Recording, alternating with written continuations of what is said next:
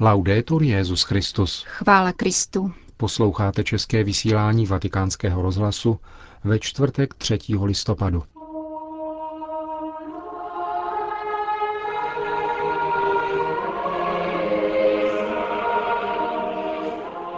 Benedikt XVI. sloužil dnes zádušním ši svatou za kardinály a biskupy zesnulé v uplynulém roce. Papežovu homílii vám přineseme hned v úvodu našeho vysílání a další část vyplní zprávy vatikánského rozhlasu. Hezký poslech přejí Jana Gruberová a Milan Glázer.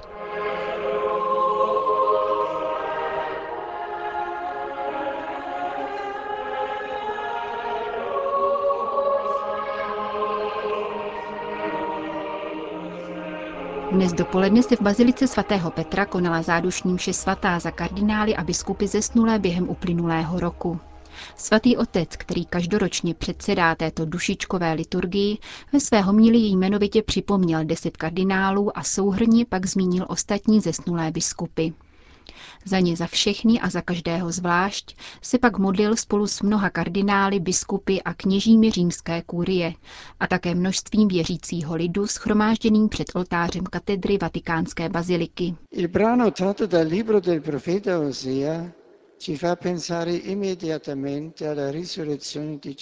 Úryvek z knihy proroka Ozeáše nás vede k zamyšlení přímo nad Ježíšovým zmrtvých vstáním, nad tajemstvím jeho smrti a vzkříšení k nesmrtelnému životu.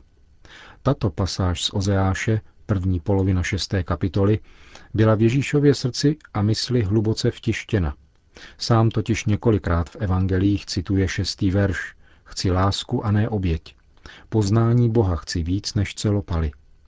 Avšak druhý verš Ježíš necituje, nýbrž osvojuje si ho a realizuje ve velikonočním tajemství – po dvou dnech nám vrátí život, třetího dne nás vzkřísí, před jeho tváří budeme žít. Ve světle těchto slov šel Ježíš vstříc utrpení a s rozhodností se vydal na křížovou cestu. Ke svým učedníkům mluvil otevřeně o tom, co se stane v Jeruzalémě. A výrok proroka Ozeáše tak zazněl v jeho vlastních slovech.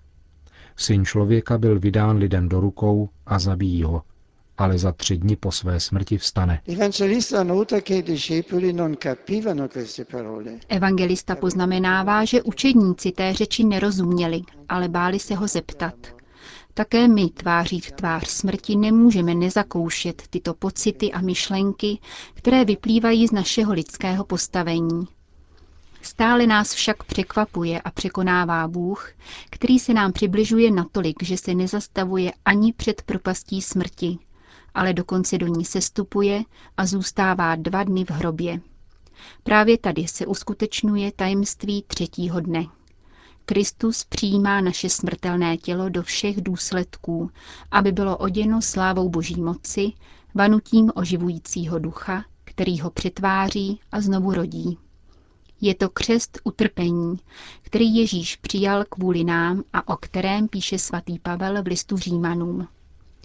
Výraz, který používal apoštol, ponoření do jeho smrti, nás nikdy nepřestane udivovat svou pronikavostí, s níž schrnuje toto vrcholné tajemství. Smrt Kristova je zdrojem života, protože v ní Bůh prokázal veškerou svoji lásku, jakoby v obrovském vodopádu, jehož obraz zmiňuje 41. žalm. Přívaly na sebe volají hukotem svých vodopádů, celé tvé příboje a vlny se přeze mne převalily. Propast smrti je vyplněna přívalem ještě větším, totiž láskou boží, takže smrt už nemá žádnou moc nad Ježíšem Kristem ani nad těmi, kteří byli vírou a křtem přičleněni k němu. Jestliže jsme však s Kristem umřeli, jsme přesvědčeni, že spolu s ním také budeme žít. Toto žít spolu s Ježíšem je naplněním naděje prorokované Ozeášem. Před jeho tváří budeme žít.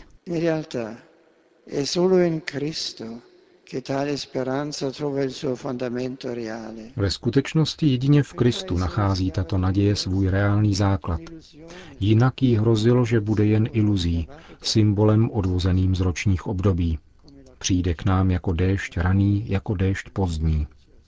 V časech proroka Ozeáše byla víra Izraelitů ohrožována kontaminací přírodními náboženstvími Kanánu která nikoho zachránit ze smrti nemohla. Naproti tomu zásah boží do dramatu lidských dějin nepodléhá žádnému přírodnímu cyklu. Podléhá pouze jeho milosti a jeho věrnosti. Nový a věčný život je plodem stromu kříže. Stromu, který kvete a přináší plody díky světlu a síle božího slunce. Veškerá energie přírody tváří v tvář negativní moci hříchu je bez Kristova kříže bezmocná. Bylo zapotřebí mnohem blahodárnější moci, než té, která mění přírodní cykly. Většího dobra, než toho, kterým je stvoření. Lásky, která vychází ze srdce Boha samotného a která zjevuje poslední smysl stvoření, obnovuje ho a orientuje k jeho původnímu a poslednímu cíli. To všechno proběhlo v oněch třech dnech, kdy pšeničné zrno padlo do země, určitou dobu tam se trvalo, aby naplnilo boží míru spravedlnosti a milosedenství a přineslo hojný užitek, nikoli osamoceně, níbrž jako prvotina z mnoha bratří. Ano, díky Kristu a dílu, které v něm bylo dovršeno nejsvětější trojicí, nejsou obrazy převzaté z přírody pouhými symboly a iluzorními mýty, ale přibližují nám realitu. Základem naděje je vůle Otce i Syna, jak jsme slyšeli v Evangeliu dnešní liturgie. Otče, chci, aby tam, kde jsem já, byli se mnou i ti, které jsi mi dal. Mezi těmi, které dal Ježíšovi Otec, jsou také ctihodní bratři, za něž obětujeme tuto Eucharistii. Oni poznali Boha skrze Ježíše, poznali jeho jméno a lásku Otce i Syna. Duch svatý v nich přebýval a otevřel jejich život pro nebe, pro věčnost. Děkujme Bohu za tento nedocenitelný dar. A modleme se, aby mystérium společenství, jež prostupovalo celý jejich život, došlo v každém z nich dokonalého naplnění na přímluvu nejsvětější Pany.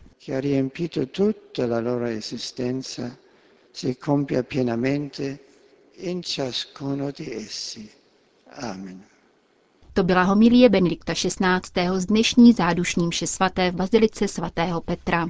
Další zprávy. Fatima, portugalská církev, vyjadřuje své znepokojení nad rostoucím zadlužením rodin. Fond sociální solidarity, který portugalská biskupská konference ustavila v loňském roce, dosud pomohl téměř jednomu tisíci třístům rodinám celkovou částkou 330 milionů euro.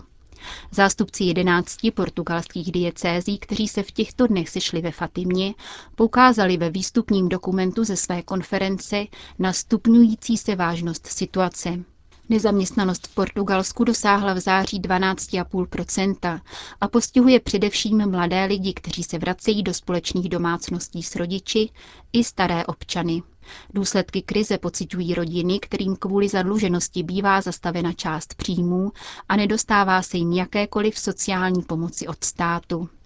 Portugalské diecéze upozorňují rovněž na neudržitelnou ekonomickou situaci zahraničních studentů a na stovky krajanů zaměstnaných ve Španělsku, kteří nemají nárok na podporu v nezaměstnanosti. Milán. Islámský fundamentalismus se týká 5% muslimského obyvatelstva, avšak podmiňuje názory většiny.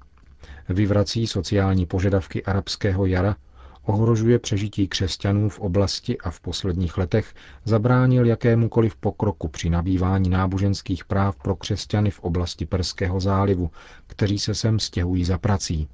V rozhovoru pro webové stránky Terra Santa Net, které provozuje italské nakladatelství františkánské kustodie ve svaté zemi, se takto vyjádřil biskup Camilo Balin, kombuniánský misionář, a od května loňského roku apoštolský vikář rozsáhlého severoarabského regionu, který zahrnuje Saudskou Arábii, Kuwait, Katar a Bahrajn. V jeho písečné a ropné diecézi žijí zhruba 2 miliony katolíků, půl druhého milionu v Saudské Arábii, kde nepožívají jakékoliv svobody kultu. Křesťané se zde modlí ve svých domovech, komentuje tento ožehavý problém italský biskup. Před 30 lety fundamentalismus neexistoval, říká monsignor Balin, jenž od 70. let působil v Egyptě, Libanonu či Sudánu. Avšak od doby, kdy pozvedl hlas, pro křesťany v Perském zálivu nebylo učiněno vůbec nic, dodává. Jediným krokem ku předu bylo otevření několika kostelů v Kataru před dvěma lety, včetně vysvěcení katedrály Pany Marie Růžencové. I to však doprovázely nesnáze a množství polemik. Až do té doby se místních 200 až 300 tisíc katolíků, kteří se sem přistěhovali převážně z Filipín a Indie, modlilo tajně po bytech. Titíž křesťané jsou nyní znepokojeni budoucností oblasti. Obávají se nestability a protestů arabského jara se tudíž neúčastní. Navzdory nepochybným obtížím jsou katolické komunity v oblasti Perského zálivu velmi živé. V Kuwaitu a Bahrajnu, kde je větší náboženská svoboda, zaplňuje 100 tisíc katolíků farnosti pestrou směsí různých jazyků a obřadů. Jedná se převážně o přistěhovalce z Palestiny. Jejich komunita však není dostatečně početná, aby se prosadila jako místní církev. Křesťané postupně vymizí, ve smíšených manželstvích časem splynou s muslimskou většinou. Míní apoštolský vikář Monsignor Balin. Dublin. Téměř polovina obyvatel Irska hledí na církev s despektem. Výsledky průzkumu mezi obyvateli státu, který byl ještě nedávno baštou katolicismu, svědčí o hluboké proměně. Průzkum zveřejněný nevládní organizací Jona Institute ukázal, že tři čtvrtiny Irů přišlo o důvěru k církvi kvůli postoji církevní hierarchie k sexuálním skandálům. Podle dublinského arcibiskupa je odklon od církve viditelný v každodenní praxi. V některých farnostech hlavního města přichází na nedělní mši méně než 5% katolické populace. Situace se značně zhoršila v posledních dvou letech, kdy vyšly najevo mravnostní delikty v církevních institutech, zejména v nápravných zařízeních. Situace v Irsku vedla svatý stolec k drastickým opatřením, jak je definuje týdeník Familia Christiana. Je to vůbec poprvé, kdy celý národ, jeho diecéze, semináře i řeholní společenství jsou podrobeny vatikánské revizi. Apoštolskou vizitaci vede anglický kardinál O'Connor bostonský kardinál O'Malley a dále arcibiskupové Toronta, Otavy a New Yorku. Spolupracují s nimi dva řeholníci, jeden jezuita, jeden redemptorista a dvě řeholnice. Prvním krokem vizitace bylo odeslání dotazníku, ve kterém se mají řeholníci i diecézní klérus vyjádřit k dodržování směrnic svatého stolce ohledně sexuálních skandálů. Londýn. Britské homosexuální páry dostali zelenou ke sňatkům v kostelech. Nejde ovšem o bezvýhradné právo. Záleží na jednotlivých náboženských komunitách, zda jim obřad ve svém kultovním prostoru umožní. Včerejší zrušení normy, která zakazovala slavení civilních sňatků v náboženských prostorech, vyvolalo vlnu polemik. Podle některých anglikánských prelátů opatření způsobí problémy v každém případě. Jednotlivci budou vystaveni obviněním z diskriminace, když ve svých kostelech budou slavit manželství a odmítnou civilní svazky, upozornil anglikánský biskup Winchesteru Michael Scott Joint. Civilní sňatky homosexuálů naopak povolí ve svých prostorech kvakeři, uniaté a progresivní židé. Právě tyto skupiny také lobovaly pro zrušení uvedené normy. Atény. V zemi je chaos, vláda je naprosto izolovaná a v referendu bude naprostá většina hlasovat proti škrtům. A nejen to. Řecko, aby se mohlo odrazit od Edena, musí nutně vystoupit z eurozóny. Tak vidí současnou krizi své země předseda řeckých katolických biskupů Francesco Papamanolis. Jak uvedl v analýze pro agenturu SIR, situace je zmatená a mění se z hodiny na hodinu. Vládní socialistická strana je vnitřně rozpolcená a nefunkční, jak ukazuje příklad vyhlášení referenda, o němž se hospitalizovaný ministr ekonomie dozvěděl až z novin, vysvětluje biskup Papa Manolis. Bezútěšná je také sociální situace. Nezaměstnanost vzrostla na 30% a na zvýšené daně doplácejí zejména důchodci a dělníci. Přesto by bylo lepší, aby Řecko finanční injekci 5 miliard euro nedostalo, domnívá si biskup Papa Manolis. Pouze se tak prodlouží agonie Řecka. Někdy je lepší odrazit se ode dna, nabrat nový dech, znovu povstat a růst. Konec zpráv.